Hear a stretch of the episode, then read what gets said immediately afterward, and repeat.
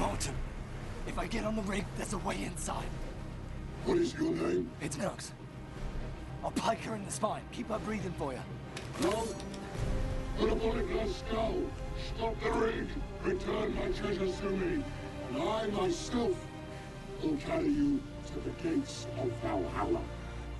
Am I awaited? You will ride eternal, shining and chrome.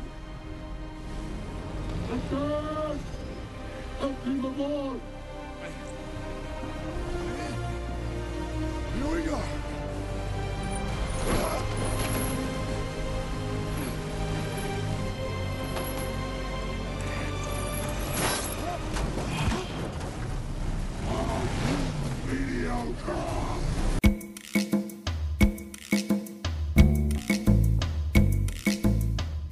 Welcome to the rank with John and Zac. I'm John. I'm Zac. We've been friends since Cub Scouts, and now 30 years later, we decided to start a podcast where we'll be ranking anything and everything. You know, the natural progression of events for millennials. You're probably wondering what credentials we have to rank anything. Well, we don't have any. And if you disagree, join the discussion at Twitter at, at the Rank Podcast, on our website at therankWithJohnandZac.com, or email us at the rank with John and Zac at protonmail.com. You can also support us on Patreon at the Rank Podcast. And remember, please rate, review, and subscribe so we can keep this thing going. Anyway, enjoy the show.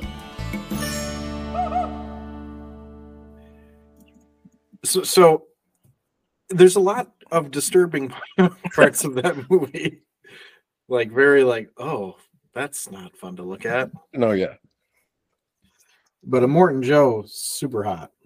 Um, I don't know who that is. Joe, he's the he's the main. Oh no, okay, sorry. I, I, I thought I thought I thought his name was Morton, Morton, like, like you know Mort, and his last name was Joe. And I was like, "What's a fun name?" But I don't know who it is. No, yeah, I get it. I remember now. He's he's great. yeah, he's he's great. No, they did a good job because uh, you know the you're supposed to feel uneasy because you know this is not good. You know, this isn't like a system in a society. You're supposed to feel, you know, is is a good thing. So just right off the bat, they're setting you up for yeah, this is fucked. Wait, you don't think this is a good society? I mean, it's good if you're Immortan Joe, I guess. But anyone else, anyone else except for maybe that one son, I it just didn't feel as good. And actually, the fat guy with the oh, I don't know if he had gout or what he had, but the you know elephantitis legs, he seemed to be having it. He seemed to have it okay. And then the other the other guy who got blinded when uh Furiosa shot through his light, I guess he also seemed to be in charge. So basically, if you're the big man, Yeah, yeah. Basically, if you're in charge, it's it's yay for you, and for nobody else. literally nobody else. Yeah, the apocalypse. It's not like something I want to be in. What about you? No, it doesn't seem fun. I- You know, it's funny because like I think sometimes you see stuff like that and you think, you know, I'd survive. I'd be the one that's like Oh yeah, like on top. And then you you actually think more deeply and are a little bit more introspective and you go, no, I wouldn't. Yep. I'd be dead immediately. Yep. I'd either be dead immediately or I'd be the people that are like, please give me some water, Joe. Desperate, please. We're dying of thirst. And then um it's like when people people like to propose, well, how what would you do in a zombie apocalypse, all this stuff. And I'm like, I'd fucking die. That's what I do. I don't even want to have this discussion because I know I'd be dead very quickly. I'm barely alive in the real world. And this is just regular. Yeah. Yeah. It's uh you know, I'll tell you, it doesn't um it doesn't make it look fun. No.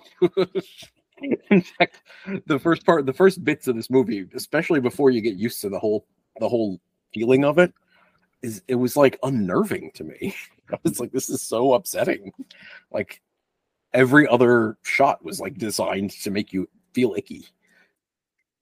Yeah, it was um he had a, a definite like thing that he was looking for here, and it Mhm. was uh it was basically like an action movie that's a horror movie. mm-hmm. Kind of sort of. yeah, it definitely had some body horror elements to it that were pretty intense at times. and you know i get that like you shouldn't look at anybody's body and and consider it horror but um you know it's i'm sorry look i know it's not nice but like if you've got boils all over your body Mhm, i feel bad for you also like i don't, I don't want to look at them mhm, you know sorry you know maybe that makes me a bad person but uh Mhm. Well, just- um, we'll probably get to it when we talk about when we get this, like when we're doing the re, you know, the in-depth synopsis of the movie. But uh, it was interesting because Immortan Joe, he's he's like he's you know he's got all sorts of all those boils like you mentioned. I don't know if it's radiation or what, but then they put like body armor over it, but it's clear. yeah i know but it, but then it has like the the abs and stuff Mm-hmm. Yeah, So- that's true. you know it's kind of funny his i will say it's very creative the Mhm. outfits that they came up with Yeah, it's yeah. Most of them have a definite feeling to them that's like. I liked how a lot of them were like had like a like a cobbled together feeling, like everything in this movie is cobbled together. Like they just use whatever they find to, you know, and meld it on top of other things. And yeah exactly I can't think of the word. Oh, what's what's it called when you attach metal to metal? weld Weld, weld. Um, I would not. This is why I would not survive long in this universe because I don't. I, I don't know the word weld. They'd be like, "Here, work on this car," and I'd be like, hmm? "What's that?" well here's a funny little anecdote for you my dad you know i told you he builds cars right Mhm. and um he he built this one and the, the first one he ever built right he, he it was a like a little little tiny hot rod you know Mhm. and um the seats were bowling alley seats Mhm. all right so they i mean it was like anyway one of the, his favorite jokes to do would he would get people in it because people wanted to ride around and you know and he would get people in it going going decently fast and then he would turn to him and be like i learned how to weld on this Like, 'Cause he did. know- You're like you didn't know how before. yep he did not he learned how to weld building that car Among the things that one teaches oneself normally is welding.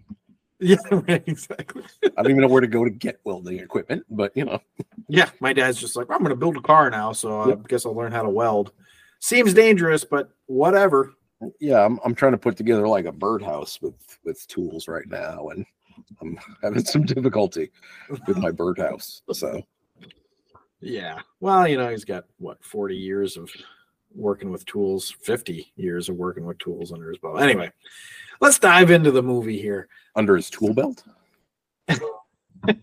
That's right. Under his tool belt. Ugh.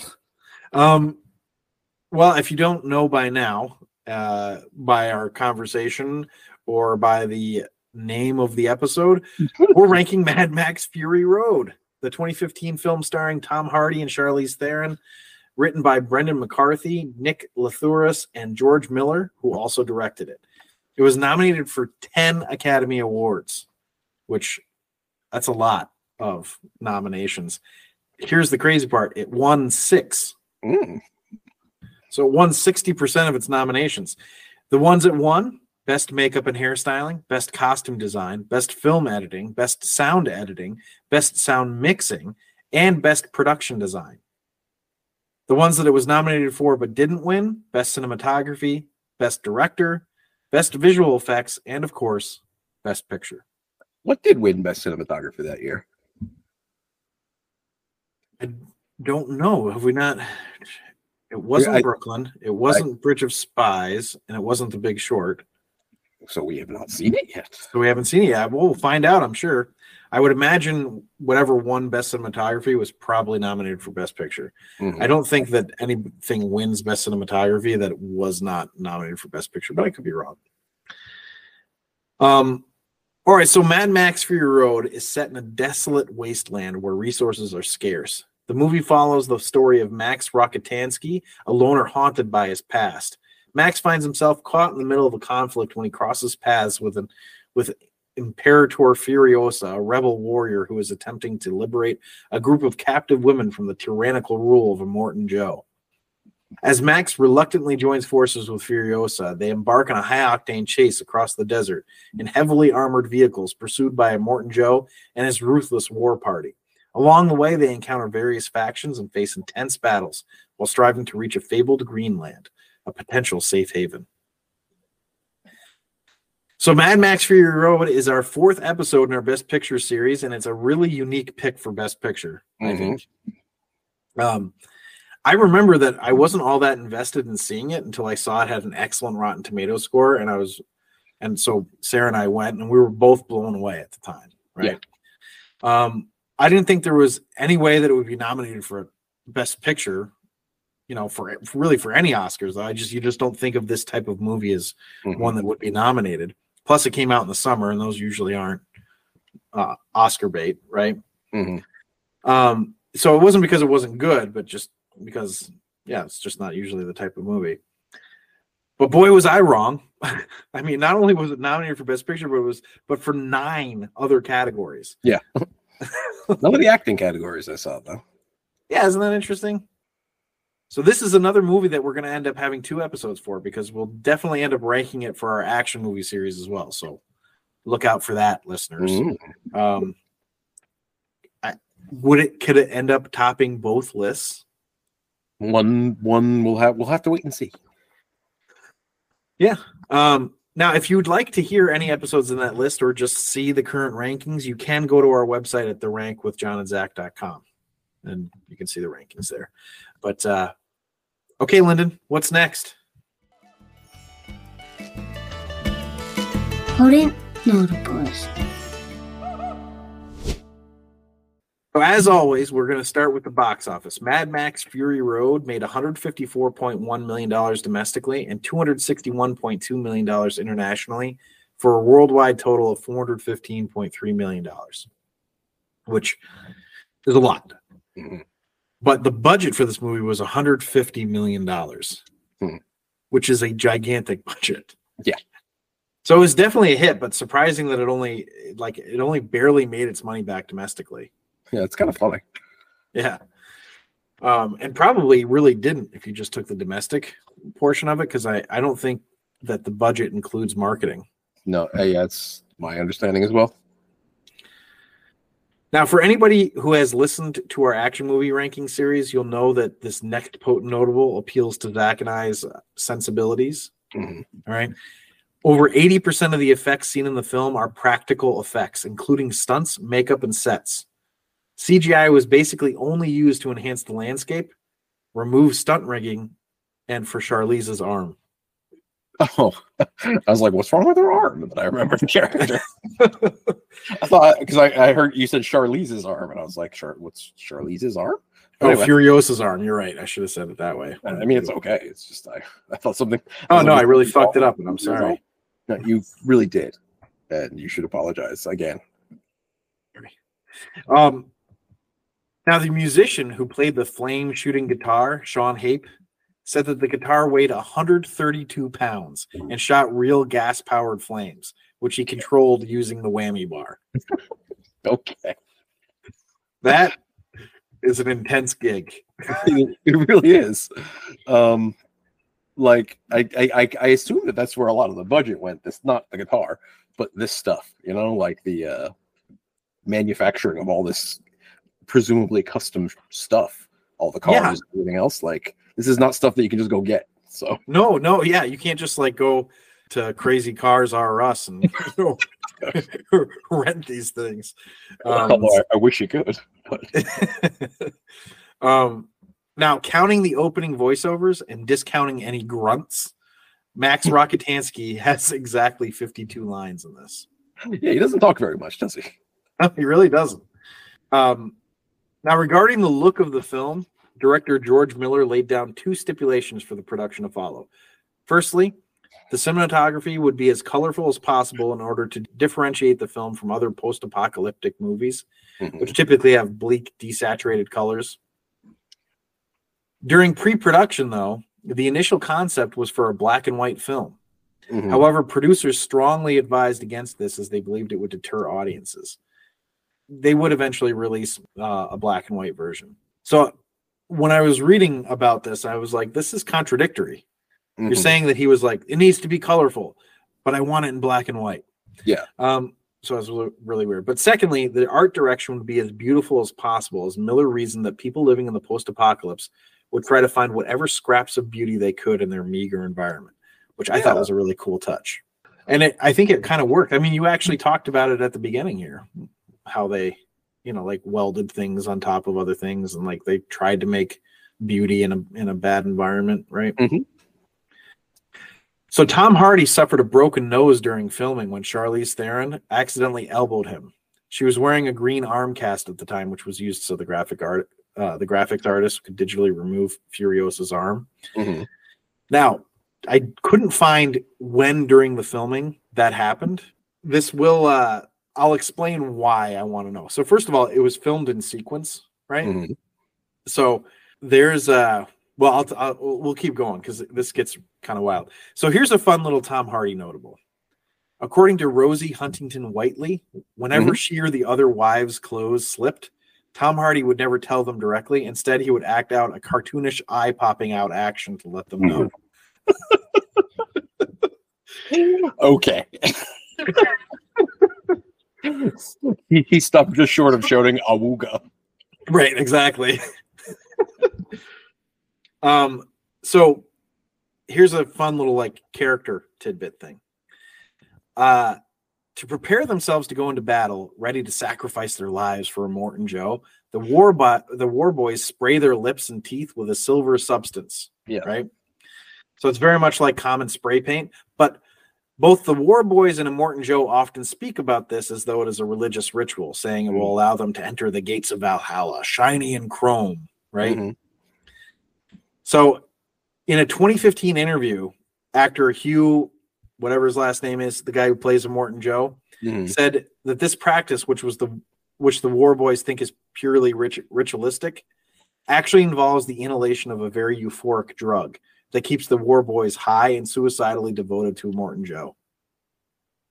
I thought this was kind of cool. Another Yeah. clue to the spray's narcotic properties is the fact that chrome and chroming are Australian slang terms for inhalant abuse. See that? I wonder if that's like a lot more obvious in Australia for that reason. I kind of assumed it was some kind of drug, or not, or some, or some sort of restorative property or something.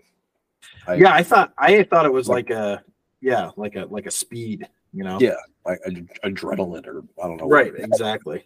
But uh, George Miller said that he got the idea for this al- from for this from Australian filmmaker David Bradbury's 1981 Vietnam War documentary Frontline, in which Cambodian soldiers preparing for battle suspend small jade figurines of Buddha from their mouths with little straps. Yeah. All right, so here's here's why I was curious when Charlize broke Tom Hardy's nose because Tom Hardy and Charlize Theron feuded during this entire filming. really. Yeah. Charlize claimed that she was, quote, scared shitless of him. Nicholas Hoult explained that because of their feud, quote, it was a tense atmosphere at times. It was kind of like you're on your summer holidays and, and the adults in the front of the car are arguing. To which Charlize actually responded, quote, he's right. It was like two parents in the front of the car. We were either fighting or we were icing each other. I don't know which one is worse. And they had to deal with it in the back. It was horrible. We should not have done that. We should have been better. I can own up to that. Does it So say what they were shooting about? Oh yeah, we were. This is basically the rest of the poet notables. So other members of the crew stated that Tom, it was, is a is a provocative person, and Charlize just isn't, and that Tom wanted justification for every stunt, and Charlize was basically like, "I get it. I want to fucking kill this guy. Let's go." Basically, so basically, it was a clash, right? Mhm. Now, George Miller added to this by saying, Many years ago, I had the privilege of working with Jack Nicholson on Witches of Eastwick, where he was playing the devil. And he said, You know, we think as actors that we don't bring it home at night. we think we just leave it in the trailer. When I can't do Jack Nicholson, we think we just leave it in the trailer when we walk off set. But the truth is, if you're doing your job properly, you do bring it home. Mhm. And that was one of the dynamics that was happening in the film. So this is what that's what George Miller said. Mhm. But Charlize responded by saying, Because of my own fear, we were putting up walls to protect ourselves instead of saying to each other, Fuck, this is scary for you and it's scary for me too. Let's be nice to each other. Mhm. We were functioning in a weird way like our characters. Everything was about survival. So, reading further into this, it was very clear that the crew was on Charlize's side in this feud saying Mhm. things like quote tom was more in his trailer a lot of the time and would come out for the takes and sometimes not on time either you're like come on it's midnight we want to go home end quote Mhm. but there was a moment on set where things really came to blows charlize and tom were supposed to be at the war rig at 8 a.m and charlize got there right at 8 and stayed knowing that tom wasn't going to be there on time. Even though they had apparently made a special request quote special request for him to be on time which is like um you have to special request that? Yeah. so anyway he was essentially no- notorious for never being on time in the morning. The crew felt that he was being deliberately provocative right? So after an hour goes by the crew asks charlize if she wants to get out of the rig and walk around or something and she says that she's going to stay the crew felt like she was making a point on their behalf and she didn't go anywhere just sat in the rig it gets to 11 o'clock 11 Uh, this is three hours, and she's been sitting there the whole time in full makeup and costume. And Tom Hardy starts walking up, you know, apparently without any sense of urgency, and Charlize lost it. She jumped out of the rig and scr- and just started screaming at him. This is what she said: "Find the fucking cunt a hundred thousand dollars for every minute that they, that he's held up this crew. How disrespectful are you?" Right. So she's pissed. Tom apparently charged up to her very aggressively and yelled back, What did you say to me? So, according to the crew, that was a turning point, right? Because, like, it looked like it was kind of scary. Yeah. And because Charlize felt actually really threatened at that. And, uh, and she said she wanted someone for protection and requested a female producer to be with her all the time. So specifically female because she wanted, you know, like somebody that would understand why she was fearful, you know. Mhm. So Tom Hardy eventually apologized, saying, quote, In hindsight, I was in over my head in many ways. The pressure on both of us was overwhelming at times. What she needed was a better, perhaps more experienced partner in me. That's something that can't be faked. I'd like to think that now that I'm older and uglier, I could use I could rise to that occasion. Mhm. End quote. Which, and I'm sure he was feeling defensive, doesn't feel like all that much of an apology Yeah. you know. Um, but Mark Goellnicht, I'm not sure if I pronounced his last name right, who was a camera operator and pretty unafraid to talk about what happened, um, which you know, more power to him, said that soon after the blow up, quote, the scene where you see Tom with Charlize on the bike and all the wives behind was probably the biggest change in seeing Tom really soften to Charlize in real life. Mhm. We were all unprepared for how he performed that. And then I walked off and Charlize was like was walking back and I said, Gee, Charlize, that was amazing. Did a light switch go off? He was great. She was quite taken aback by it too. The day we shot that, I got such goosebumps. You really felt this change in their mood. Just the way they were talking to each other. Off camera, I went, What the fuck? Who gave them Molly? He was he was a different person by the end, a lot easier to deal with, a lot more cooperative, more compassionate. He's such a method actor that I think he took the arc in the literal sense. So this actually makes this all you know that might make a little bit of sense in, in ter- because they filmed it in sequence, right? Uh-huh. So he could actually do the arc method, right? On the other hand, after the film debuted at the Cannes Film Festival, Tom Hardy apologized to George Miller, saying, quote, For seven months, I think the most complicated or most frustrating thing was trying to know what George wanted me to do at any given minute so I could fully transmute his vision. Because he's orchestrating such a huge vehicle, literally, in so many departments, because all the vehicles are moving and the whole movie is just motion. I have to apologize to you because I got frustrated. There was Mhm. no way that George could have explained what he what he could see in the sand when we were out there. I knew he was brilliant, but I didn't quite know how brilliant. End quote. So I think there may have been more than just method. It seems like there may have been a little bit of petulance. Yeah. So anyway, that was their feud, which um kind of wild, right? Yeah. but I don't know at what point he she broke his nose, and I wonder like, is that maybe why he was getting sort of angry? You know? Yeah. Um. I, I will say it doesn't make him look very good. Um, but I, I'll leave everybody with this as the last potent notable. The cake decorating company Wilton makes a decorative color mist in silver that is meant to be sprayed onto baked goods to give them a silver sheen. Before May 2015, the, Am- the Amazon listing for this product contained a few pages of reviews, only from bakers opining on the quality of the product when Mhm. used as intended on cakes. After the release of Mad Max Fury Road, uh, both the comments section and FAQ on the Amazon listing were filled with comments from users posting as though they were war boys or Immortan Joe, quote unquote, reviewing the product that the war boys spray onto their mouths before going into battle. Mhm. So I, I checked it um, to see, like, to count how many pages were still like that, but I it was too long. So I'm just going to go with what I read here, and it was as of mid June 2015. Uh, there were 19 pages of Mad Max related quote unquote reviews of the Wilton product on Amazon. Okay then. So here's the crazy part. There are there are actually tons more potent notables, but since we're going to be doing this movie again at some point for our action movie series, I figured I'd leave some some for that. So Yeah. listeners, you'll just have to listen to that one if you want to hear more. Coming out someday. But yeah, those are the potent notables. Kind of nuts, right? so sorry, I know that was like a lot of talking just with me. Um, I didn't mean to do quite so much. I just kind of got into it when I was reading about it. Well, anyway, let's get into the movie overview. Movie overview. This is an intense narration intro. hmm I mean, it was kind of I was like, oh, I I I saw it, and it's been a long time since I saw it, and I was still just like, oh shit, this is a. I mean, the opening sequence, I just feel like I'm like, this is a Best Picture nominee. like, hmm and what was he eating, by the way? It's a lizard. It was gross. It was like a two-headed lizard of some kind, right? Yeah, it was uh not anything I'd want to have in my mouth. But uh, well, you know, I think you can uh, you uh, can't afford to be quite as picky when it's the post-apocalyptic times. Right, which is why I would just be okay with dying. One of the many reasons. um, two-headed lizards being a reason, but perhaps not the main. Eating them raw, yeah. no il- thanks. illustrative of the concept that I would be okay dying.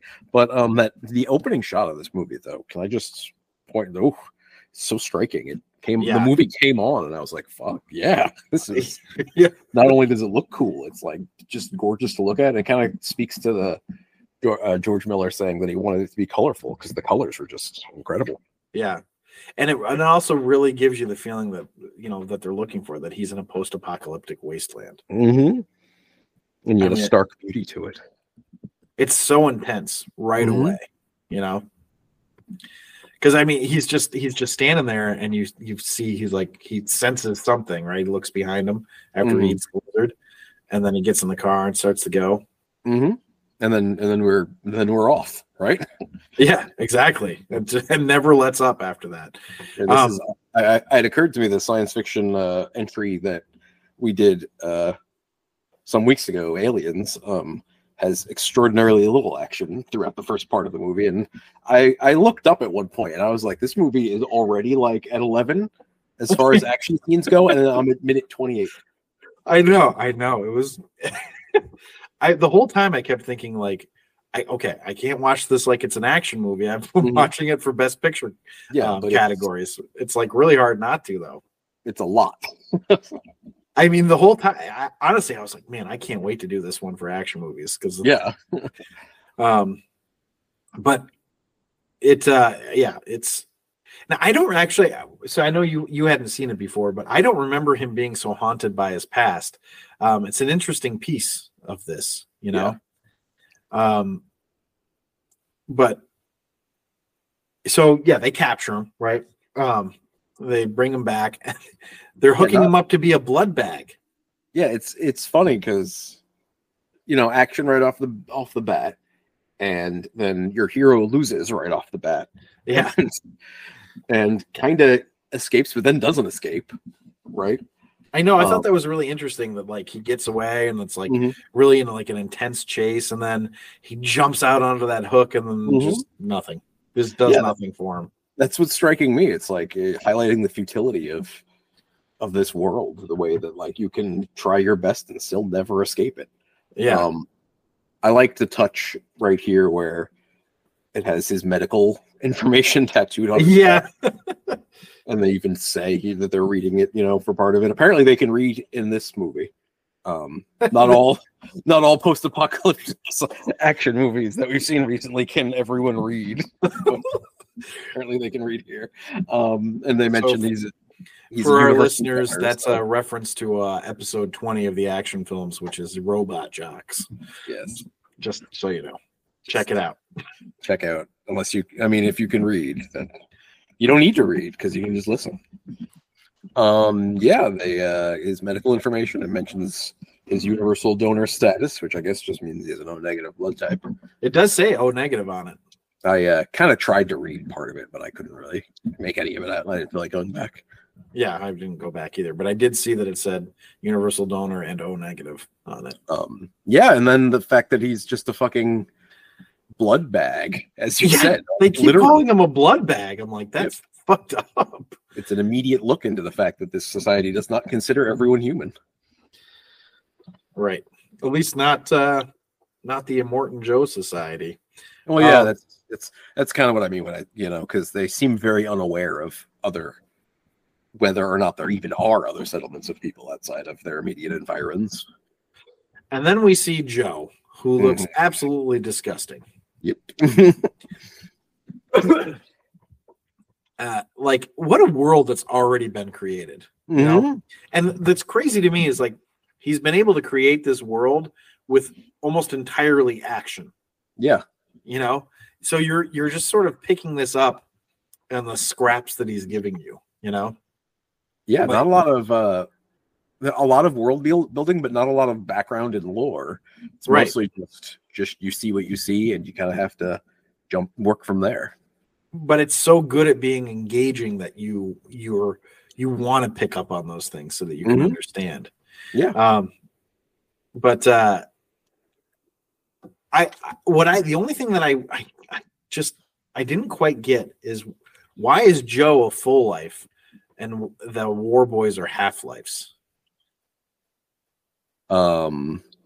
I know they Yeah. talked about half life in the beginning, and I and I'm sure it has something to do with them, you know, growing tumors right away. But how do you know, like, which one is a full life and which one is a half life?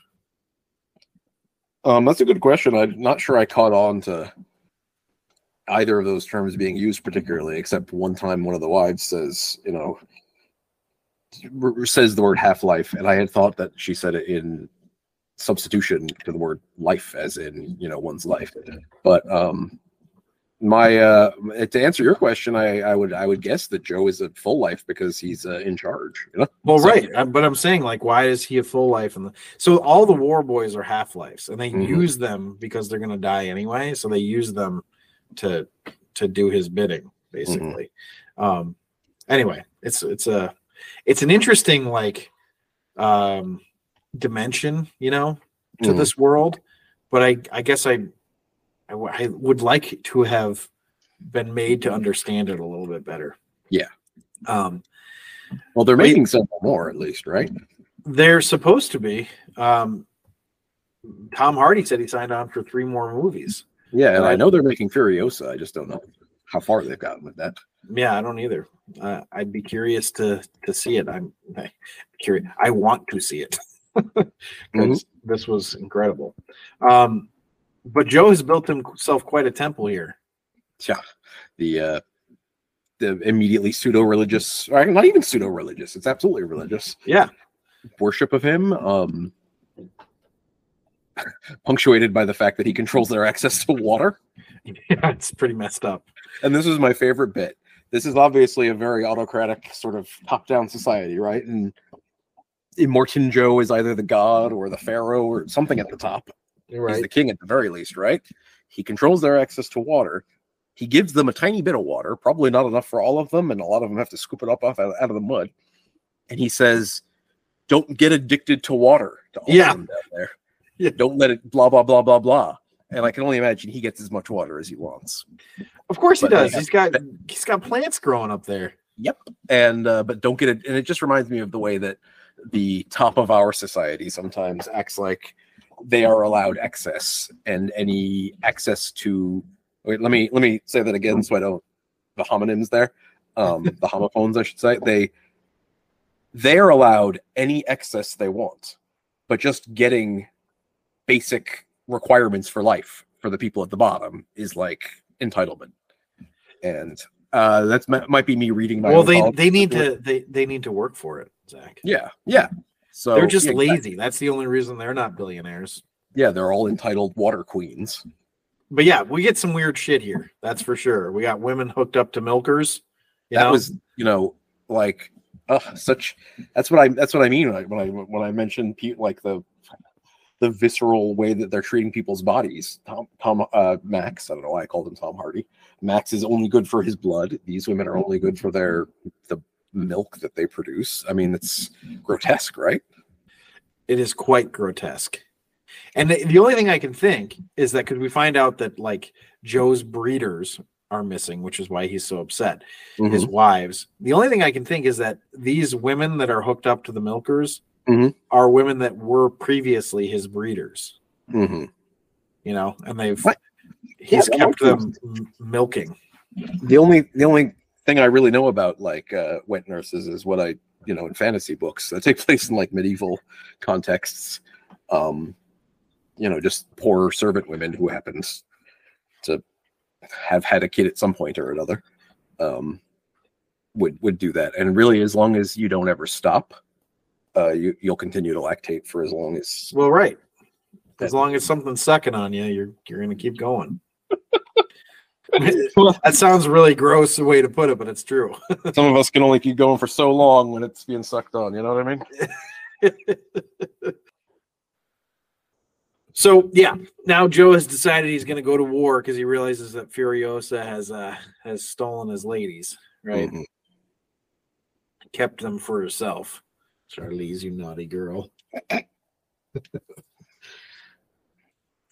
So they, so the war dogs, they all want to be part of the war party, right? They they want to be uh they want to be in it because they're so uh they love Joe. They Um, love Joe. They love war. Yeah. They love everything except cancer. and they decide to take he decides that he's going to take max his Mhm. blood bag with him Mm-hmm. and they strap him to the front of the car face Seems, like, seems like a logical place for something that's important, like your blood supply. it was what a crazy like just what a crazy thing like the imagery of that is just nuts The imagery of that, and then also like this movie is already visually like kinetic as hell. Um, yeah this is also where we see the the war drummers, which is a thing, which is fine because you know there have been guys drumming other guys to war for time immemorial, right? Right. Um, this one also has a war electric guitarist though, who's connected it to does thrash metal yeah metal like and he's like connected to war speakers like and his war guitar shoots out war flames it's ridiculous it's it's like you know i saw like some stuff like some uh some spoofed kind of stuff about this movie back when it came out and i thought i was like this all can't be really be in the movie it just was suggested and this is like an extreme version most of it was just kind of a shot for shot lifting because it's not possible to get more extreme than this. This is like, whoa yeah. I, you can sort of see how these war boys are able to get themselves so amped up. I mean, the amps are right there, but um, so amped up about going to war for Joe because this is this is spectacle. You know what I mean? Yeah, yeah. I it's it's it's kind of impressive. It's th- it's actually pretty thoughtful, you know, Mhm. because it's all you know. There's not much. It's flash over Mhm. substance, right? Um, which is Joe's whole thing, right? Um, I also, I just wanted to say I loved the idea that they called his blood bag feral. Yeah, that's why he's got the muzzle on, which is Yeah. like a fucking piece of. You see left. the muzzle? He's feral. Yeah, it's. I mean, that actually goes further to show like them not considering other people humans. He's you know a, a thing or an animal at best, but Right. generally just a thing. Um, what did you say about about Joe's? Did you call it pageantry? I didn't call it pageantry, but that's a good word. I think that's I uh, I substitute said that. in my flash over substance. Yeah. Um. Well, a, a, a bit ago, I was reading, I guess, just an article that Umberto Eco wrote about fascism. Um, let me find the actual name so I can give it to people in case they want to read it.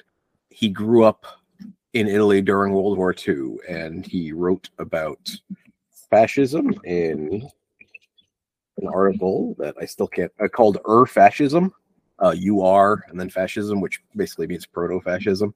In 1995, um, where he lists the properties that he believes comprise fascist ideologies. But part of it, part of the that article and the thing I was reading about it talked about was the pageantry of fascism, um, the pomp, the circumstance, uh, whatever else you uh, think about fascism, or whatever else you think about the Nazis. The theatricality of it was kind of impressive. Well, yeah, Um, they they portrayed uh it, you know same with the soviets you know same Mhm. with any dictatorship is they Mhm. portray a strength with their with their flash and their Mm-hmm. pageantry Yeah, and you can see that here with Joe's entire setup. It's bizarre, but at the same time, it's it's especially if you live in a world where like you live in this world. This is all pretty impressive, you know. yeah yeah it's You can kind of see hi- see them believing that he's some sort of deity in a sense. it's it's really pretty um pretty amazing uh so uh, so we're they're, they the war party starts out right they're they're on their way um and they're showing max on the front of the car and i don't know if you you you kind of can't hear him that well actually but he No. does say a couple things what were you gonna say I was gonna say I could I could I sort of heard him mumbling and didn't really hear much of anything he said. I think I put the cap- captions on at this point.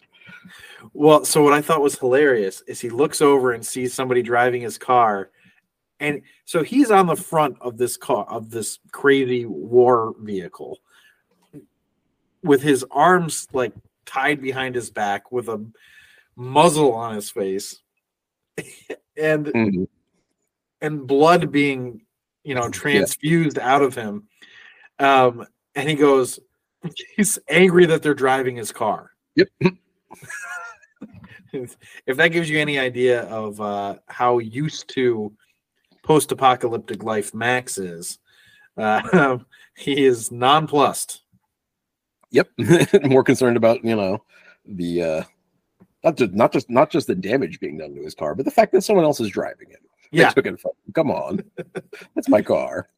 Take take a man's blood, leave his car at least. especially in this world apparently Yeah. now um there was i left this out of the potent notables but um just even at this point in the movie I'm, i was thinking so george miller had a showing of this at the south by southwest festival right Mhm. And apparently robert rodriguez another director Mhm. went up to him like almost immediately and was like how the fuck did you film this Mhm. I have to say, I agree. How on earth did he film this? Like, How did he get the the designs of these vehicles are incredible. yeah. Just the constant kinetic energy. How? How did he do it? It's unbelievable. I, I I don't have an answer to that. um Anyway, I just these guys are nuts. I I cou- I, I can't even imagine filming it. I just I just kept thinking about it. But so now we're we're driving and they're following the rig, you know, the war rig that Furiosa's driving, and we're coming up to this crazy storm. mhm. yeah, this storm is like I don't even yeah. Yeah, I was gonna say I'm not sure what it is, what it was, but I guess it's like a hurricane of a dust storm. Mm-hmm. Because it's I would not want to. Yeah, it's yeah. I would not want to drive through it. Sorry, I didn't mean to. We keep No. starting at the same time. I'm sorry. Oh, that's good. And uh and we're about to get into it, but like they drive into the storm and it's like reality is weird in there. You know, it's like not just dusty because you expect it to be dusty in a sandstorm, but then like like everything is this crazy color and there's lightning and it's like I don't know, it's like tornadoes. yeah, it's it's it's the the the visual inventiveness on display here is just beyond. yeah, it's uh, it it actually is kind of terrifying. Yeah, no, it's it's actually like uh, nerve wracking in a way, but not just because, not for like cheap thrills, but like because it's putting you in this atmosphere that's so you know ridiculous. Yeah. I, I what I wrote was this does not look like a friendly weather event. No, yeah, But well, weather event is an understatement. yeah. Um so now we get uh Nicholas Hoult delivering some good lines. What a day, what a lovely day. He's all hopped up on I don't fucking know what. Yeah, but he I thought he actually delivered it pretty well. And how about everybody that has to be outside of the vehicle during this drive through hell? Oh, I know. And Max is strapped in. There's like nothing he can do. He can't cover his face or anything. He's just like, okay, I guess I'll close my eyes. Yeah, they would. I'm pretty sure that would the the dust would pretty severely uh, uh, bright. Uh, Hurt? Yeah, there's a better word for it. But let's just go with the hurt. Um, it would be like when you it would be like using steel dust on you, steel dust, steel uh, wool on yourself. Yeah, exactly. Um, Uh, yeah, and uh, is this the point where they've like started, you know, souping up the car extra special in order to get it get ahead of the war rig? Because I'm just imagining just being strapped to the front of a vehicle going that damn fast, even absent the the magic lightning and hurricane and stuff and everything. Right. Yeah, I. It's, it's crazy, but they're going after the war rig, right? And um, and I can't remember. the- the- There's like explosions and stuff, and but eventually the car that Max is on, you know, crashes. Mhm. And I'm like, how in the fucking world does he survive that? Oh, I know that felt like it was he should have been dead at that point, but whatever. Neither of them are dead. I, yeah, I know. I you know, and I'm the movie is so good that you're like willing to accept that, you know. But like, I just was like, there's no fucking way he survives that. They could have made it a less bad crash. Yeah, I mean, at the very least, he doesn't survive and go on to be like, I'm gonna just continue being a badass.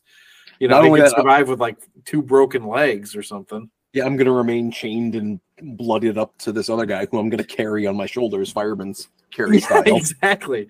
through That's the I- desert. He's not, been not just the not just the war boy, but he carries the door to the, the door, car. right? Because they're still attached to that. and, and he's been um losing blood this entire time. Like, have you ever given blood and like you're kind of woozy after the end, just walking over to the table with the free cookies? Like, I guess it just goes to show you that they make a tougher breed of person here. And the well, I shouldn't call them breeds of person given the way Yeah, people are really. treated, but you perhaps understand what I mean. And, get, and then he so Tom Hart Max meets the uh, Furiosa and the ladies because they're out there like Oh, you know sunbathing or whatever, and they're yeah talk about like this movie with the the the the post-apocalyptic you know filth and grime and uh and rust and barely cobbled together everything's. And then max like turns a corner around the uh the rig. And it's suddenly like the fucking you know aphrodite bathing in the fucking stream or something like that. Because it's yeah. like five supermodels. They're all like par- only partly dressed wearing like clean white linen draped around them and they're washing themselves off and it's like i can only imagine being like okay either i did die and i don't know what or like i'm hallucinating because this is very it's not only like and i'm not just saying because they're beautiful women it's just bizarre like yeah right. Well, did you see Tom Hardy's eyes? I, yeah i couldn't actually They tell look if it was nuts. yeah like, i couldn't tell if it was like a gog or like just what like wh- did i wander into the wrong movie what is this it very much felt like uh, he he looked feral. Actually, He- well yeah there you go what he is I just walk up on and yeah. um, and all these wives, by the way, look very young. hmm hmm Um, and I couldn't help but but think like during this part that you know, because they like turned on the water at one point, and it's just like going into the ground and everything. I'm like, oh my Mhm. god, they're wasting water. Yeah. I was like, oh, I like was getting agitated at the idea that they would even consider wasting water in a climate Yeah. in an environment like this. And then Tom's wasting bullets or Yeah. They're just shooting you know, to make a point, I guess. Yeah. I mean, he shot eight bullets with Mhm. that gun that he ends up getting from Furiosa. Um, also, the chastity belts, Mhm. wow, were they disturbing? Yeah, as, as as I'm sure was the point, but geez, with the I guess like tooth-like ad- ad- adornments around, you know, the what would be the person's loins. Yeah. Oh, it's like I don't like it. I didn't I did not like the imagery there. Mhm. Um, you know, so I read this when I was looking at the Potent Notables too. Um, not the sequel, just I also. say notables too. Coming this summer from Sylvester Stallone. Um, but I didn't really think much of it because I was like, I don't remember this. But uh, I don't know if you realize this. There's not really any cursing in this. In the whole movie. Yeah. Well, I mean, I'm not I'm not I sure didn't know. really, I, I didn't like pay attention to it really, but Yeah. there was something that said there's not much um there's not really any cursing in it there's only this one part where the one of the wives calls max a crazy smeg Yeah. who eats schlanger Yeah, I remember that. and i don't remember what smeg was like a reference to some 1989 made for tv movie in australia or something i don't even i don't even know but schlanger is aussie slang for penis Oh yeah? yeah so he's a smeg who eats penis Not not not references either of which I picked up on. I just figured it was oh it's it's weird post-apocalyptic slang. I don't know. no, Right. one of them is I think that was the post-apocalyptic idea. in that it's from Australia. Sorry, you caught me off guard with that one. Uh, Well, um, it's, it's just it's hell on earth down there. Have you ever seen the spiders they have? It's that alone. yeah, live. Yeah. Let me tell you something because I I have a picture of this thing. I stayed in a treehouse in the rainforest in uh in Australia, and Yeah. I it was yeah, it was incredible. But one morning I walked out, and there was a grasshopper the size of my hand, and I was like, "Whoa, okay, going back in. you have like mosquito nets set up because I mean, it was like a real. I mean, it was like a real fancy place. We spent a lot of money there. Oh. Actually, fun, uh, fun little anecdote from from that trip, from that stay specifically. So we're just talking to another guest, right? And uh so she was saying, "Oh yeah, we leave tonight." We were so the other guest was leaving that night, and we were leaving the next night. And I was like, "Oh, where are you guys going next?" And oh, we're headed to Sydney. I'm like, oh, that's where we're headed. And she's like, oh, where will you be staying? And I was like, and I was like, the Econo Lodge, you know, I think it was Travel Lodge. I was like, Travel Lodge. And then uh, she goes, no. Just aghast, this rich Mm. lady, that I would stay at such meager um, Mm. lodging. Well, was like- yes, well, I was like, you and I live. I didn't say this, but I was like, wow. So you and I live very different lives. Anyway, I was thinking at this point, I'm like, you know, I think this actually throughout the movie. So this is when I decided to write it. But my goodness, this landscape is beautifully barren. Mhm, yeah, it's a it's a way to put it. All right. I mean, it's really gorgeous to look at, but I can't, can you imagine living in it? Oh, Yeah, I don't know. Um, I also really enjoyed the guy that uh, I shouldn't say I enjoyed the guy that said this, but I enjoy that he said this because at this point I was thinking like this feels very Helen of Troy, or I guess Helen's of Troy in this case. How many Helens Um, you got? But he says all this for a family squabble. Yeah. you know. So I was like, oh, that's kind of what I was thinking. Um, and so, you know, now we've got like other people are attacking the war rig, right? Um, or no, it's I think it's I think they've just caught up to him again at this and they're they're on those big sticks on the top. Which what a clever like I'm like what are the, why are they up so high? And then they're like oh they swing them back and forth to, to go over the top of the other vehicles. Yeah, I, that was another thing that there was a lot of things in this that I thought were just you know weird visual flourishes, and then a lot of them surprisingly ended up having an actual use. Yeah, they were functional, and I was like, oh, all right. Except for the, guy with the flame guitar, Yeah, that was purely theatrical. yeah, who looked awful. By the way, it just looked absolutely terrible. Yeah. Um, but yeah, they, they like throw essentially like kind of fire bombs right down on the Mhm. engine, and then suddenly Furiosa puts down the the thing into the sand. You know, like the what do you call it? Um. the cowcatcher thing. It's not what it's called, but Yeah. oh. What do you call the plow? They, she puts the plow down, you know, into the sand, and the sand goes flying up and puts out the fire. Uh-huh. Like, what a clever way to to show how prepared they are for everything, you Mhm. know. But I mean, it's just everything is just so fast and frenetic. I mean, it's just like, wow, like you, you can't take a breath. mhm. So now we've got um the pregnant one is apparently Joe's favorite, right? Yeah. And uh she she like uses herself to protect people from Joe, Mhm. right? Because she knows that he won't shoot her. Um and then they almost accidentally kill her, Mhm. but then she falls off the rig and he runs her over. Yeah. That was yikes, right? It was, there's a lot of a lot of like emotion because you know he's she's protecting everybody and then she almost falls off and then she does fall off and then he runs her over. It's like wow, And he flips the car to, to try to avoid her. yeah, yeah ends up Um, hitting her anyway. Yeah. And then uh you know she dies of course, but uh they they pull that baby out and then just the way they're dealing with that baby is Yeah. gross. Just super duper gross. We get to meet Larry and Barry. Uh, yeah, yeah, which Right. his tumors. Yes. In which he drew little eyes and a smiley face on. It's a it's a good way to bring levity to a difficult situation. The other thing that I couldn't believe is that that guy was still playing guitar at this point. yeah, I know. He just never runs out. He's got like, he's wow.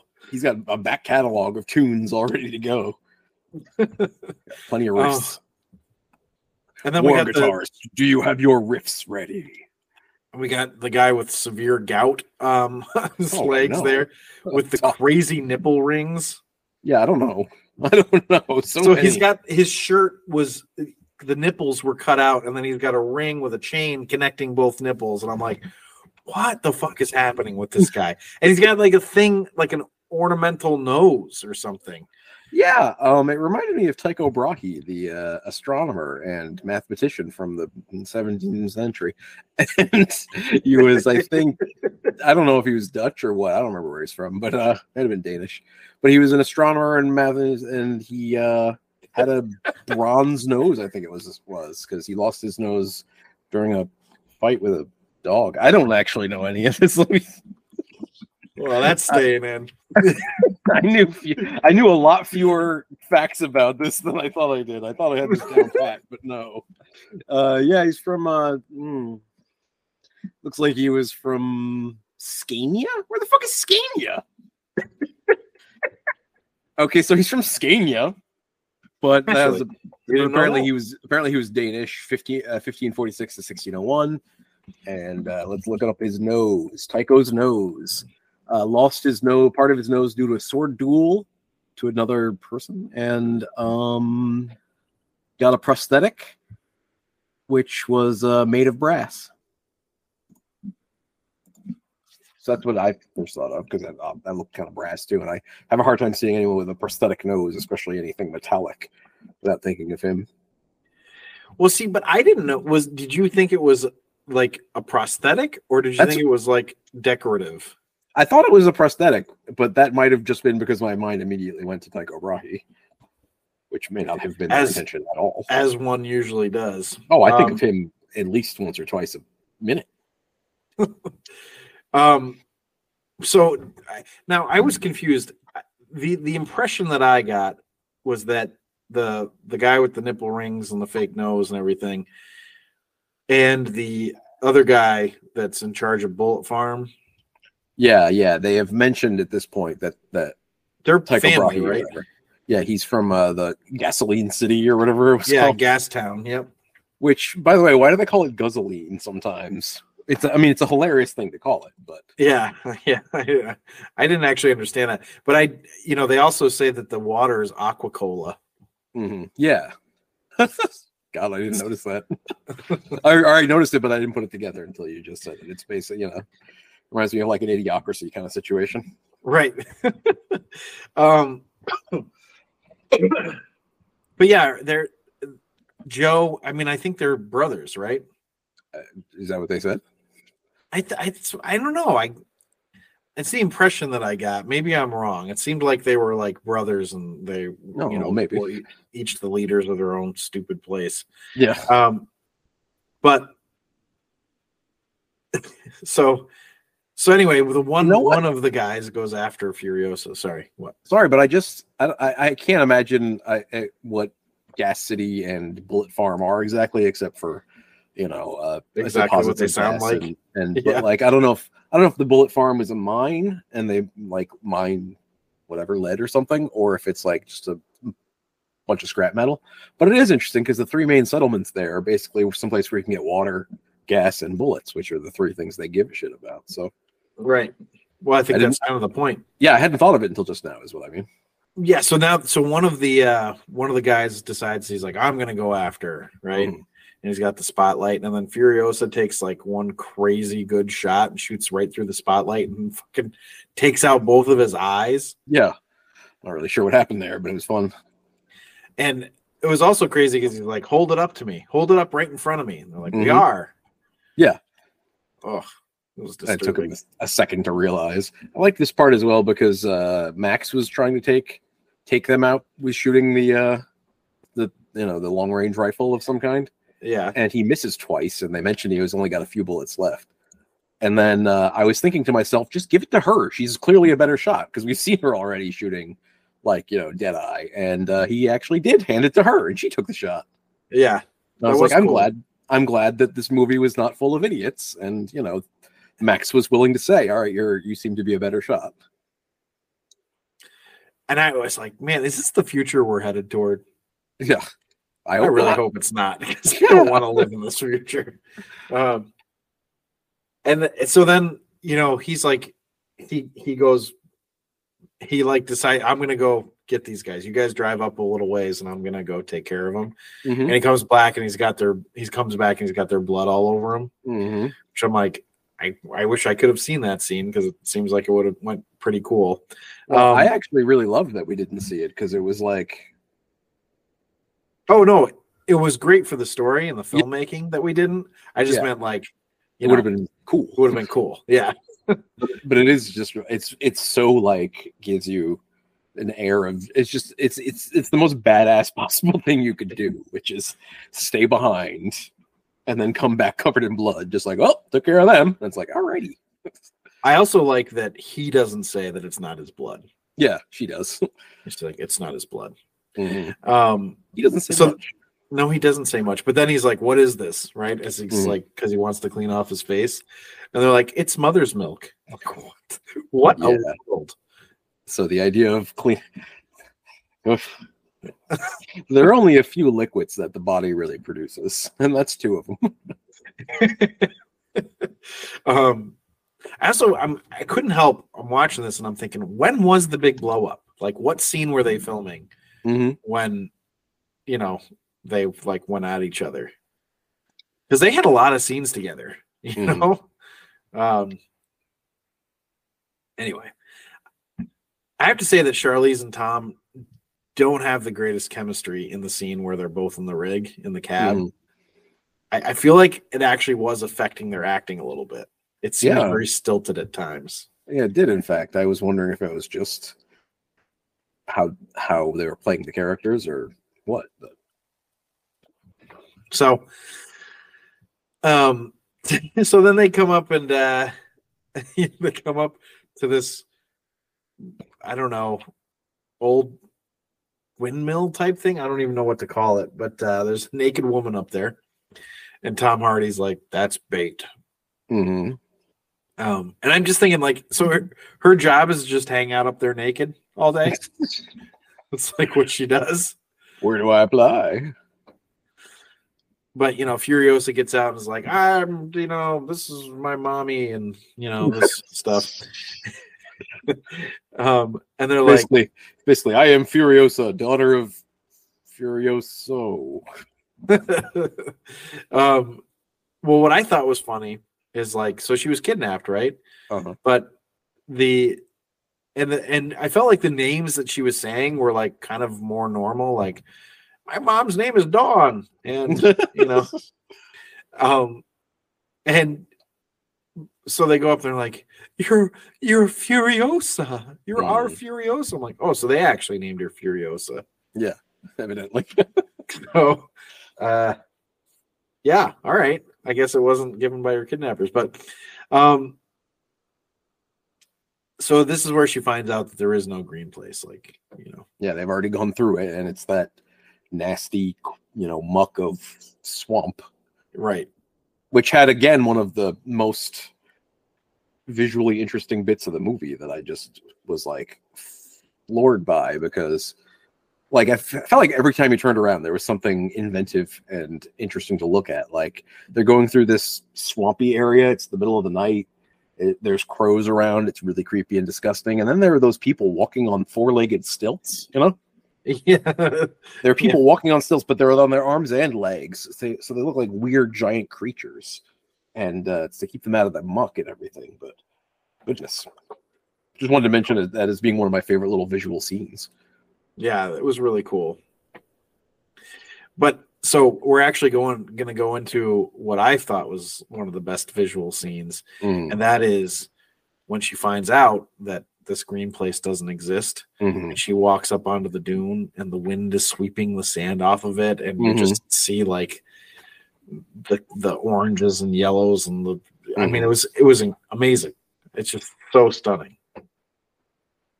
Yeah extremely Um, and I was I was sort of struck by because so we had this old woman that was talking about the seeds, you know, Mhm. and how like oh we just had them all the time. It was no big deal. Um, so if it, we're not that far removed from this apocalypse, because Yeah. she was alive before there was one, right? Mm-hmm. But um, we still never get any information about what exactly caused it. I know. Which I know. I mean, I mean, it's obvious enough to guess. But there was that line when um, they were kicking Nicholas Hoult out of the car, and he was, uh, or the rig, I guess, it's not really a car. Um, and he was saying it's not our fault or something like that. And they said, "Well, who killed the Earth?" And they kick him. And I was like, hmm, Well, they Not were really saying sure. that about Joe. "Yeah, yeah, yeah, I, Yeah. I meant, I meant to mention that." but yeah yeah I, yeah i know that was uh i mean i would like i i'm very curious I, I would love to find out more which shows that it was a good movie because i'm like yeah, th- i there was want so- learn more. there's so many things that like whet your appetite and you're just like oh man like and a good a good work will do that and especially if it's you know supposed to be one of many you'll be like oh oh tell me more and you're on the edge of your seat. Right exactly. Like how george costanza says to leave people wanting more after he says something funny he just walks out of the room. Yep. So the second episode you've said that it's clearly made an impact on you so i feel like i Um, should leave now Goodbye. um so yeah so we're not so i was like i mean even this like little scene here where she finds out that there's no green place and everything it, it, it lasts it doesn't feel like it lasts that long right you're Mhm. like as the audience you're like okay i can take a breath but then you're right back into it because he goes and chases them down and he's like okay we got to go back we're Mhm. gonna go back and take them out. It's just it, this movie does not let you take a breath. no it doesn't No relaxing. And I'm just like, how did they do the practical effects for this? Yeah. it's incredible. I like how. I mean, I, I it, it, it, this is actually one of the few movies I would be interested in seeing some making of material. Usually, I don't give a shit, but Yeah, I would be too. I just because I don't know how. I mean, how many stuntmen died on this? Yeah. all I don't know. I don't know. um. So I don't remember. Do you remember there was somebody who had like this really creepy like baby on the back of his helmet? Do you remember yeah, I think I, I think I do remember that. really freaked me out. Um, but yeah, so now they're they're they're in the midst of like trying to go back to the Citadel, Uh-huh. and um, you know, Joe realizes what they're doing. They're like, they know it's not defended. We gotta go. You know, they're going after him, and Yeah. um, got some you know crazy crazy action scenes here, but uh, all pretty much all of the mothers, you know, the many mothers or whatever, die. I actually was hmm. surprised when there was one left. I was like, oh, there's actually one left. It exactly the same here. I actually was sort of counting, and I thought that they were all gone, including including several of the younger ones. So I was kind of sad that they gave their lives, but you know, I know I was too. I was like, I would have liked to have seen them make it, but yeah, like I get that you you're you're actually introducing these characters so that there can be some loss, mhm. so that it's not completely unbelievable that just like everybody makes it, you know. Um, but so so now we we've, we're gonna finally see uh Joe eat it, right? hmm because he's got uh is that Zoe Kravitz by the way? Yeah. I thought so. So we got Zoe Kravitz up in the front with uh with Joe. And she just like I can't what did she how did she rip off the mask? Was she just Um, like ripped his face off? From what I'm remembering, and I don't, you know, it, it happens kind of quickly. Most of the editing in this movie is done very coherently, so like it's not like shaky cam craziness action that you don't know what's going on. But this Right. part actually occur fast enough that I was a little mixed up as well. I had thought that Furiosa grabbed onto it with her mechanical arm. Maybe and that's the- what it was. And then and then yeah, and then Zoe just grabs the wheel. I couldn't remember exactly how it happened, but yeah, it was gruesome. Basically. And uh, yeah, and I don't know why actually the mechanical arm got. Maybe she it was connected to something, and the whole the whole shebang got ripped out, including part of his face. oh, that's So- right, because her arm goes flying off too. Mhm. But beyond that, I'm actually not sure I followed it either. Well, it was gross. Yeah. but you know, so, but that but Furiosa gets really seriously hurt, and I was actually surprised at how touched I was feeling by him giving her his blood. hmm It's like, oh wow, this is like, I don't know why I'm so like, oh, this is really nice. hmm See, that's And- what Tom Hardy could have done to make up between him and Charlize Theron. Could Yeah, have given her maybe. Well, they said by the end of it they were on good terms, um, which is interesting. I I guess it'll be I'll be curious to find out if they're both in Furiosa or if Yeah. they made Furiosa so that she wouldn't have to be in a movie with Tom Hardy. Yeah, That wouldn't. That would be funny. But anyway, Um, yeah, it's uh, it's we we know already that he's a universal donor, right? So it, you know, just immediately Right, and exactly. and precip uh, not precipitously um fortunately he was able he hung on to the tubing that that they did the blood transfusion with i noticed that earlier in the movie that he still had that plastic tubing like tied up to his jacket Oh, right. Yeah, I noticed that too. That he was like had folded it up like he was a nurse. yeah I, I assumed at the time when i saw it that well they probably just don't let anything go to waste because who knows if it'll come in handy Oh, that's a good point. Actually, that is a. I- you know, I didn't when I saw it. I thought that's kind of silly that, that Mm. they They did still that. But now, but now that you said that, that that actually makes a lot of sense. that was my yeah um just nice little filmmaking bit that it's like don't forget he's the universal donor we already told you that I, I also thought it was amazing that we were an hour and 50 minutes into the movie before the first time we actually hear his name is Max. Yeah, I know. We forgot to mention, but they've been calling him either Bloodbag or the one time that Furiosa, he won't tell her his name, so she calls him Fool. Oh, that's right. when I yell out "fool," drive Yeah. or whatever. And he's sort of, he's Um, sort of like, all right. But yeah, but then finally someone says Max.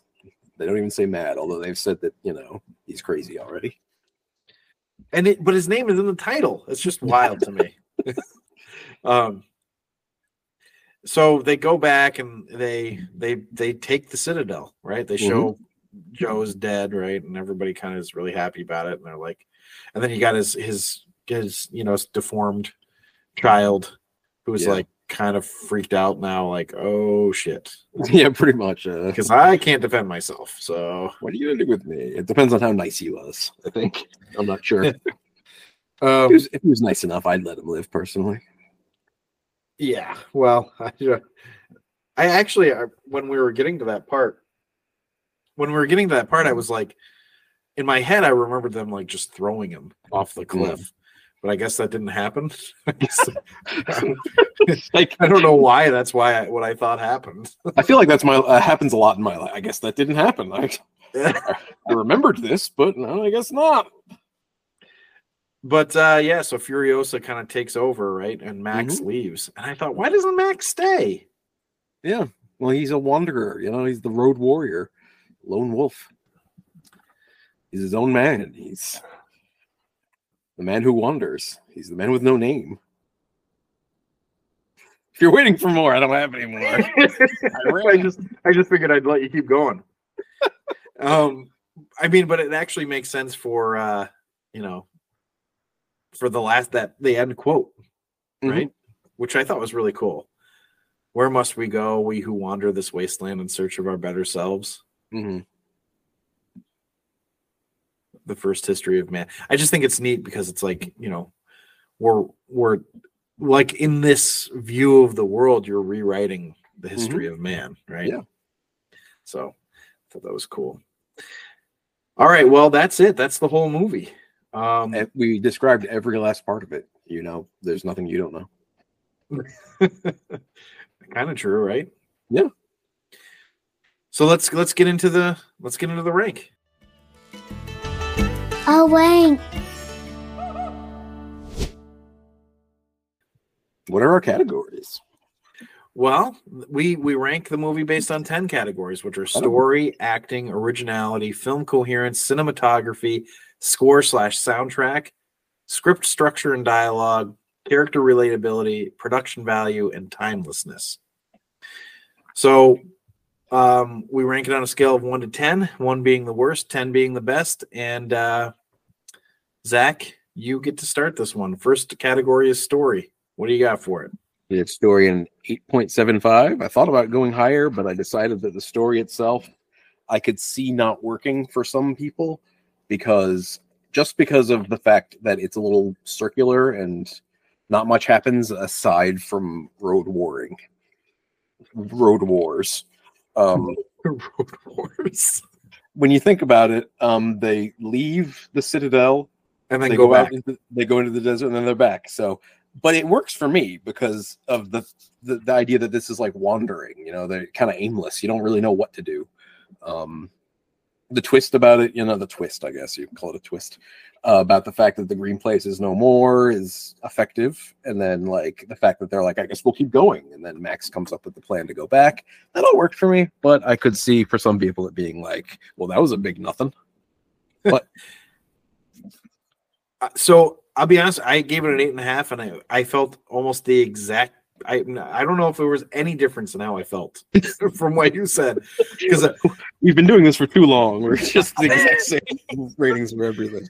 but you know it's really simple and it's Mhm. well but it's well constructed right Mhm. i mean it's really well done but like you said it's essentially they leave and then they come back Mhm. um but obviously it's more than that because it's really it's really the overthrow of tyranny Mm-hmm. right that's what the story is um so it's a story that could be a period piece or a fantasy like game of thrones style or sci-fi star wars style but it's Yeah, in a post-apocalyptic future instead i mean it's the Yeah, you could have slotted this into any of those and just changed the it's the Right. spaceships instead. You're right. but but And but the idea here is really just like overthrow of tyranny Well, uh, if I can speak to that really quickly, I was back when this came out. I heard about it getting some pushback on the internet from people who suck. Um, really yeah, like for it being too feminist. I assume because women exist. Oh my god, give me a fucking break. Exactly. But actually, I do think it was. It is interesting because it's the overthrow of this, and I I hate to say patriarchal, but it is a patriarchal society. In that, it's extremely imposed from the top down, and the lower people are treated like chattel, and um And administered by a man. And administered by a man. Yeah, um because might is right here, as you can imagine. Right. You know, it takes very little breakdown in the social order for that to be the only thing that matters, and it's sort of the only thing that matters a lot of the time for us. And uh it's really just like saying, you know, the, these women don't have to be sex slaves, and the people don't need to be serfs, and the you know, like you can't own people. They say several times, and it's like it's weird that that's a controversial thing to say, I guess, in a movie in 2016, but whatever. So here's the thing that annoys me about that is when you know the whole might is right thing. Like, yes, Mhm. you're right. That that has happened historically, Mhm. right? However, when we were first civilized, before you know, when we first started, you know, planting gardens, Mhm. right? Um, we uh, we lived in a balance, right? So men did this, women did that. It was equal. It wasn't about one was better than the other. It was just that they you both have different roles for survival. Which is why I get annoyed at the at the like the idea that you know like oh well you know men should run the world because we're bigger. Like, yeah, well your That's- your that's brain a- isn't you fucking moron. Evidently not. Um, that was a pitch perfect uh, impersonation of those those types, by the way. Just they walk into rooms all rotundly, like bigger. That's exactly them. And it's usually a So, uh, bunch of really small dick guys too. Yeah, they're just so- so, so tiny. Just um, well, you can be over- tiny but with a big dick, and and you don't act like that. Well, you know, some That's people you, have Zac. some people some some people have big dick energy outside of, outside of their actual actual appendages. Well, let's go to the next category, um, which is acting. Yep, and uh, that's me. So I gave acting a nine.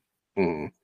I actually thought the acting was pretty fantastic. Nobody really took me out of it, but I did feel like Charlize and Tom at times weren't up to their ability, and I do wonder if their feud might have been detrimental to this. You know, Mhm.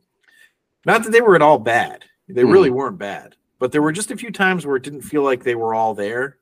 You know what I mean? Uh-huh. Um, especially when they were having to interact with each other, it felt very like stilted at times. Absolutely. But uh, what what do you have for it?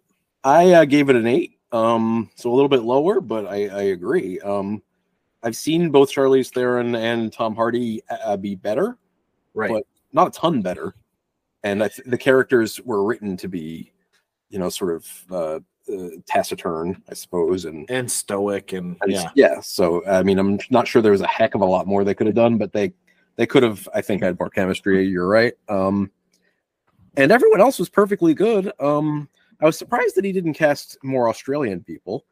Um, like neither of the lead roles are Australian. Neither of them, you know. I think Charlize is South African. Right. She's South African and he's British. Yeah. So um, I know, you know, because I'm just saying that because I know he's Australian, and the first one at least was filmed in Australia, and Mel Gibson is Australian. So I just, Is he though? Because he was I think he was He was born in Peekskill.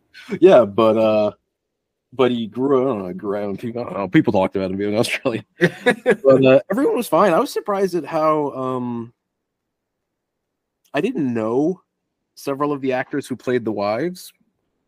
Um, I knew Zoe Kravitz, and she's usually she, she she's. I think been- they were actually models, weren't they? yeah, but at least uh, Rosie there was a model, and I, I thought she was actually surprisingly good.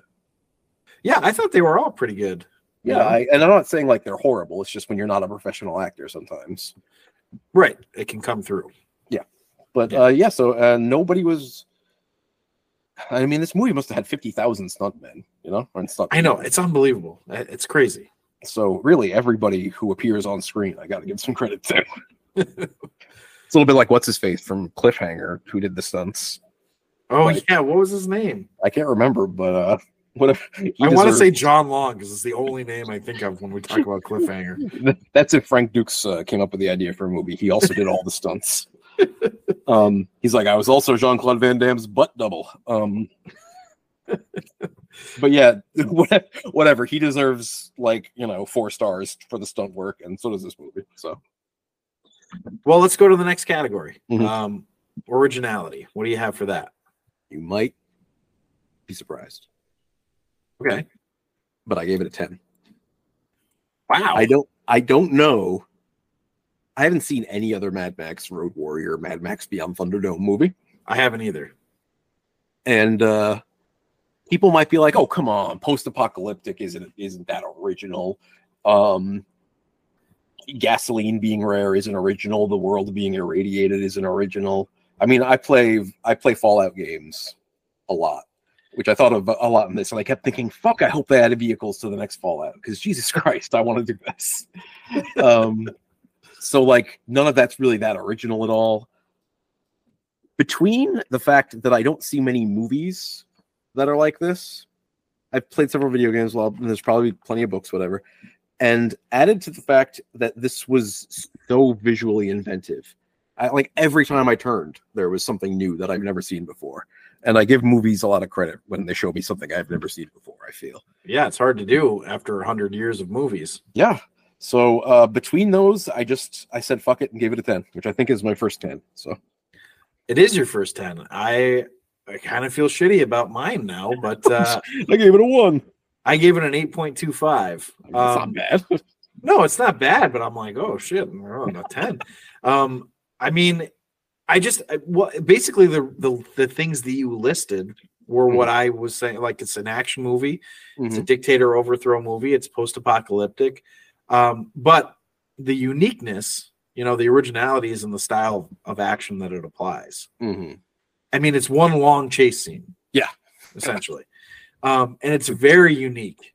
It's it's a very unique way to tell a story, and it forces the filmmakers to tell the story through kinetic action as opposed to dialogue exposition.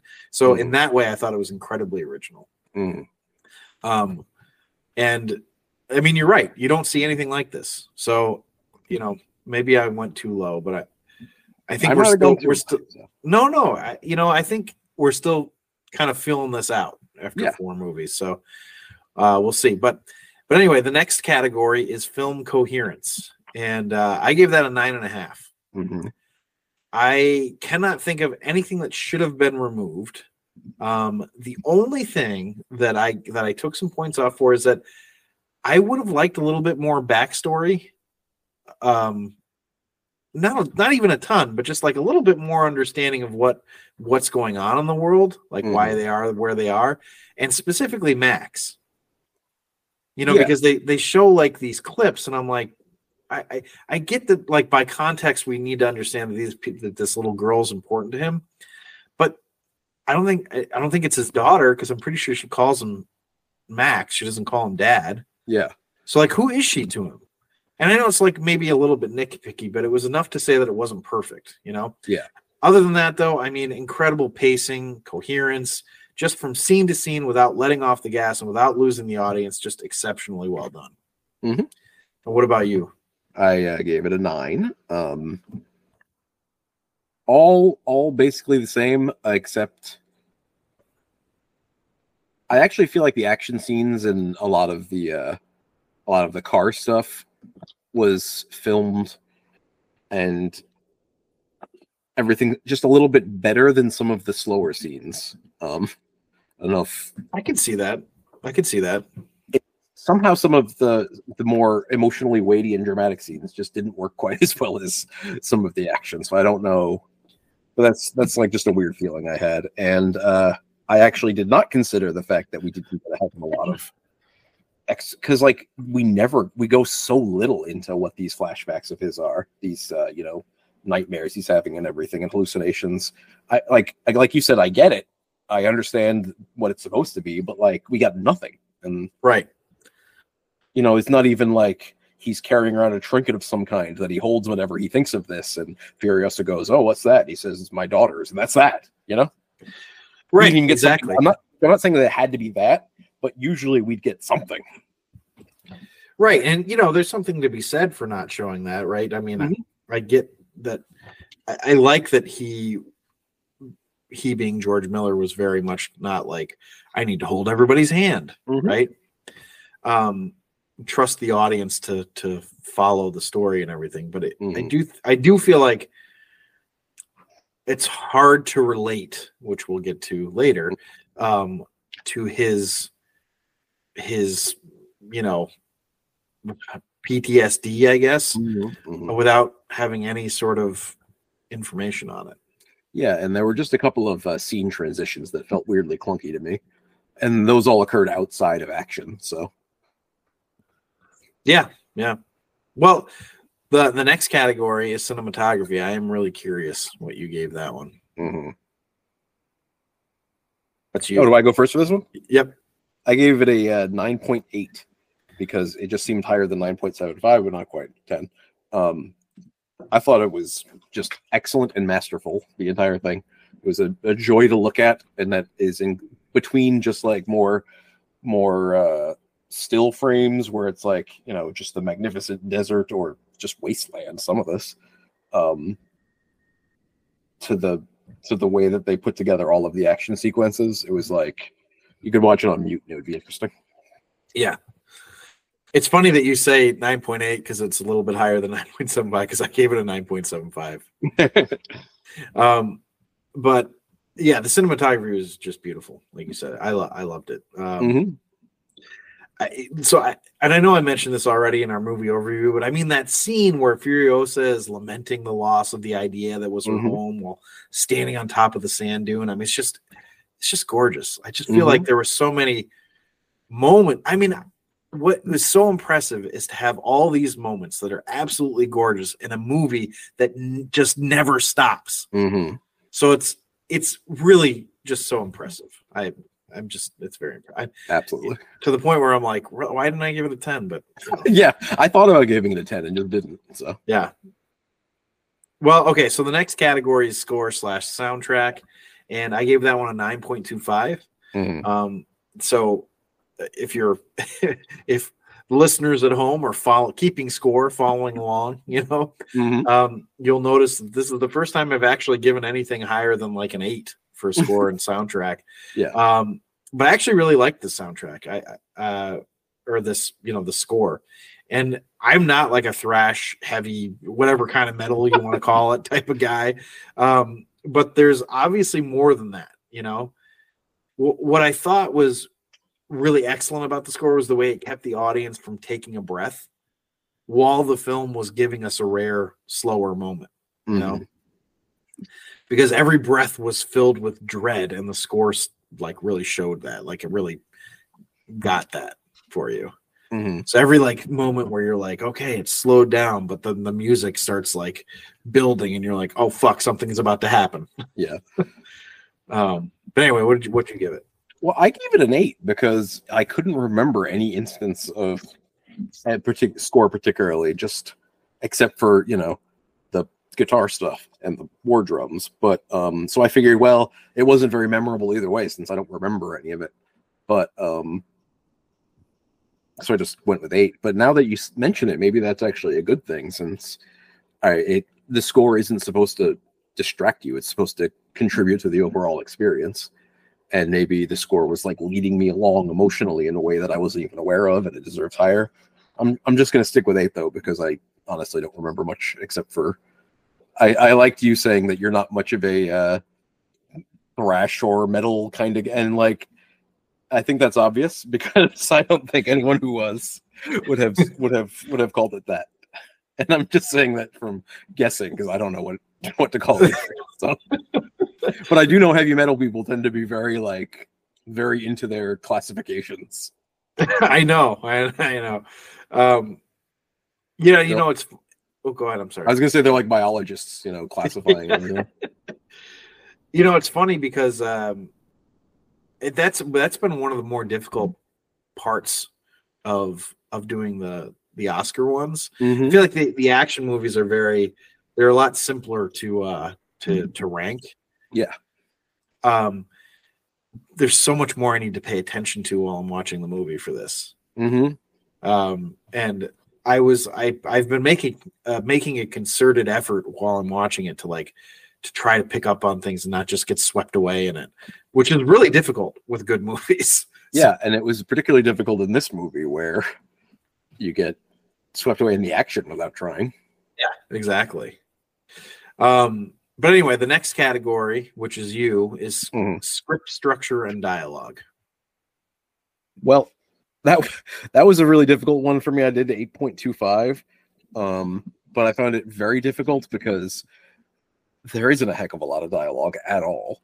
Right. Um, I mean, some characters talk more than others, but I wouldn't call this a dialogue heavy movie. Um, I guess the dialogue that they do like mention that's uh, you know that's exposition, like giving little hints into the world and the the background without giving it away was handled deftly and that it interests interests you but doesn't like spell it out um but at the same good time with the, the script structure part is basically just the story again and uh the structure like we said with the story was just there and back again uh so all of that together was sort of 8.25ish area for me but i you know i might go up depending on what you say Well, I gave it an eight and a half. Okay. Um, i'm not gonna so I was, I was, yeah, I was, I was feeling kind of similar. There wasn't a ton of dialogue, right? And Yeah. I- but at times when there was, it did kind of feel a little forced. mm-hmm, Not all the time, just sometimes. Um, the scene structure was incredible, mm-hmm. and the world building was excellent. So you really get the ethos of the Citadel and their allies, Gastown Yeah. and Bullet Farm, and it, it's amazing that they do it while never slowing down for exposition. Mm-hmm. So, you know, yeah, I'm right there with you. I think that it the structure of it incredible. Dialogue is kind of ho hum, right? Mhm. Um all right, so the next category is character relatability. And I give this a seven and a half. Mhm. Um, this is a really hard category, actually, for the especially for this type of movie, because like, how do you relate to people in these kind of extreme circumstances? Yeah. Um, it's also hard to kind of hard, at least for me, to relate to the idea that you just can't trust anyone. Yeah. Um, however, the acting is good enough, the world building is done well enough that it allows you to like relate to the characters and show some empathy. I think the best way I can describe why this isn't higher for me is that the pregnant woman dies. Mhm. And for me, it was just a plot point. Mhm. Like it didn't cause the kind of empathy that one would expect from a moment like that. Mhm. So that's that's where I came from. But what what what what about you? I gave it an eight. Um, all pretty much. This is boring because we're just kind of Agreeing? yeah, Yeah. but um, like you said, it's not a situation that I can relate to. They they paint it effectively, um, but still, there were definite moments, you know, when like Tom Hardy, I'm sorry, Max was was uh, initially going to take the truck. I'm like, you know, he could just be like, "I'm not here to hurt you. Can you help me?" And I'm like, "Why is not he saying? Why is he not saying that?" And then it, you know, it didn't take me long to realize, oh, basically, you can't say that to anyone out in this this wasteland. You know, people will, you know, this isn't Right, like a- but it's hard to relate to that feeling. it's hard to relate to exactly and yeah. i mean there's a universality to like you know oppression and um Right. and exploitation and suffering uh but it's definitely not like everyone's been in this situation right exactly right. well not here at least oh Well, um, the next category is production value. So, what do you have for that one? Uh, this is another one you might be surprised about because i gave it a 10 I, I i can't imagine anything i mean this had a large budget you know what i mean Right. had- it had what uh, uh, what I don't know, 10 and a half times Robot Jox' budget, and you could tell. So um, um I don't know the budget- Robot Jox would have uh, would have Yeah. done what they needed to with that with that budget, but it'd be hard not to, but like at the same time, I can only imagine them, you know, spending it on jumpsuits. Um but uh no, I th- like I mean, you couldn't have improved anything from the from just the filmmaking aspect and then also like i don't know who they paid to sit in fabricating shops and build all of this stuff but they did an incredible job so whoever those people are they deserve to get whatever they got for it unless they didn't get enough in which case they deserve more um, so I'm actually not that surprised by that because I also gave it a 10. Okay. Because I mean, wow. I basically you, you said everything that I was gonna say. I don't even really know what else to say other than wow. yeah. Um, but I mean, if you're gonna spend 150 million dollars, it should be a 10, right? Yeah, So yeah. I mean, kudos to saying to taking the budget that you've got and making the absolute what it sh- what you should make with that amount of money. Mhm. Um, so yeah, I'm I'm right there with you.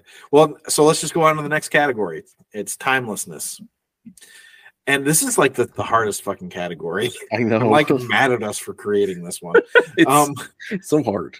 Unless it's like already timeless, you know? right, exactly. Um, so I gave it an 8.3. Mhm. It's just so hard to know, right? But the so you got the original Mad Max, the Road Mhm. Warrior, was what it's you know the title of the movie. But it, it's still in the cultural lexicon. Mhm. Though I will say it, I think it has been fading. Yeah. Um, I do wonder if the same will be said about this film. You know, I Mhm. can't think of any action movie like it, but the fact that it's kind of a, a reboot, I, I don't know. I, I don't know that it will be able to completely extract ex- itself from the original. You Mhm. know what I mean? So Yeah. I, I think that takes away from its ability to be timeless. Um, but it's just so damn good. Yeah. I could see I could see it being able to just because it's so freaking good. And you wonder like will the will the sequels that are eventually coming out will they sap some of the timelessness of the original or will they increase it? Mm. You know, I guess it just depends on how good they are. But Time will tell. yeah. So anyway, what what do you have for it? I uh, gave it a nine. Um, I agree with everything you said, uh, except not except because I still agree with it.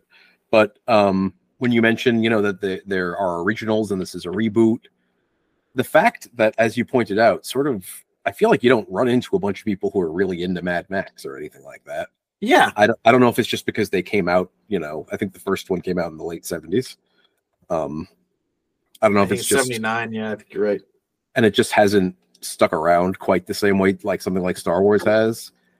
Um, and then the fact that I think a lot of movies with, that Mel Gibson was in just sort of people aren't interested in watching them all the time anymore. Right. Which yeah, which is another another piece to this, right? You never you Mhm. never know what's going to happen to somebody that's in like big involved in this in this film that is going to kind of hurt it. So uh, yeah, but um, I think that actually almost helps it in my mind because anybody who likes the idea of Mad Max and the, the every the look of it and the, the the stories and everything doesn't have to now go back and watch the thing with Mel Gibson if they they don't want to.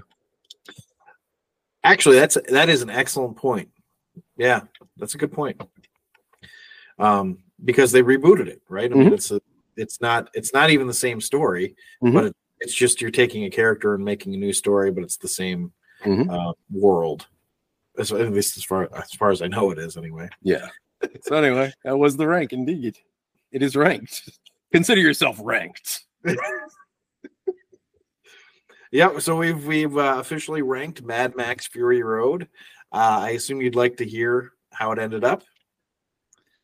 It got a cumulative total between the two of us of 177.35, which puts it in second. Oh, second after Brooklyn. Yep, Brooklyn's still number one. You know, Bridge of Brook- Spies number three, Big Short number four. which is funny because I like The Big Short a lot. I guess that's the way this is going to be. You yeah, what I mean? we're gonna like all these movies for the Yeah. most part. I'm sure there's gonna be somewhere like that's not good. Um, How'd that sneak in there? yeah. Um, I mean, at least it's not the Golden Globes because we definitely have more of those, like the tourist. Anybody? Yeah, I don't. I don't need to do that one. Um, I think my favorite so far. You think what's? I think this was my favorite of the movies we've watched so far. Well, let's see. Let's take a look at your rankings. Uh, no, Oh, did I get Brooklyn higher? in Brooklyn's a little bit higher. Yeah, it's uh 0.75 higher. I uh I believe it. I twice I think I'm not. You know, it's it's. I'm glad Well, I I'm not in the it could be your favorite, but you're just cate- the categories have chosen. That's true. That's you true. know? This this will be interesting to see how it ends up as far as action movies. You know. Oh, I know. I'm very excited to, to do this again for action movies. Actually, we're gonna need we're gonna need some time before Mhm. we get back to it because I don't want it to be super fresh when I do it. Um, but yeah, uh, I'm I the whole time I'm like, oh my god, I can't wait to do chase and fight scenes. Right? Yeah, I know. um, and action sequences. All right. Well, anyway, um, thank you all for listening, or just you, if it's just one, or I don't know. Thank Hopefully you. there's an all. yeah. Hopefully, there's an all. Um, now, if you'd like to see an updated list of our rankings, um, you can see that on our website at the rankWithJohnandZac.com. Uh, check it out next week when we're ranking The Martian, the 2015 Best Picture nominee starring Matt Damon, directed by Ridley Scott. Thank you again and goodbye. And we'll see you further down the Fury Road.